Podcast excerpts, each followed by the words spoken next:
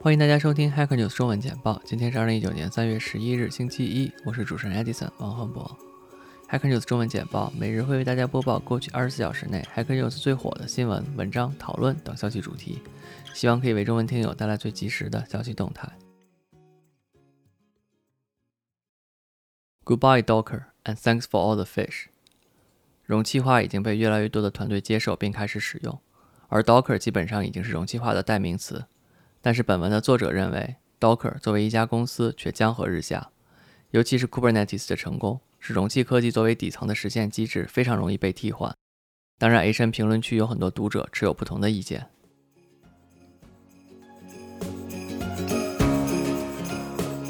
Winding down my Debian involvement，Debian 作为流行的 Linux 发行版，受到很多团队及系统管理员的欢迎。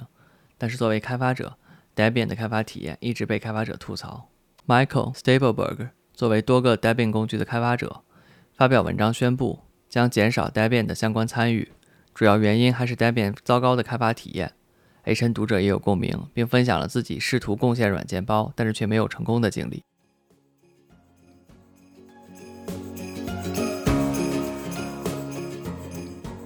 Peak California 说：“加州是美国的科技和娱乐中心，应该不为过吧？硅谷和好莱坞都在加州。”这篇文章讲述了加州的历史现状和未来的预期，有一些很有趣的观点。H 评论区的读者也分享了一些相关的信息和看法。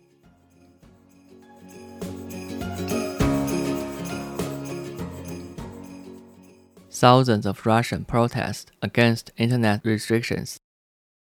周日，俄罗斯爆发大规模示威游行，以反对上个月政府提出的越来越收紧的互联网政策。这也是近年来俄罗斯发生最大规模的示威抗议。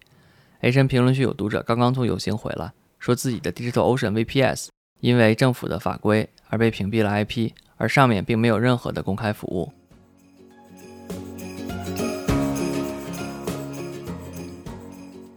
The striking similarities between Lion Air and Ethiopian 737 MAX crashes. 周日，埃塞俄比亚航空737 MAX 发生了空难。作者联想到了之前 Lion Air 狮子航空的空难，也是波音737 MAX 8S 机型，对这两起空难的相似之处做出了分析。H N 评论区大家也激烈的讨论了是飞机本身的问题，还是航空公司操作问题酿成的惨剧。以上就是今天的 Hacker News 每日简报，感谢大家收听。本次节目由 Edison 在奥克兰 New Zealand 为大家播报。我们下次再见。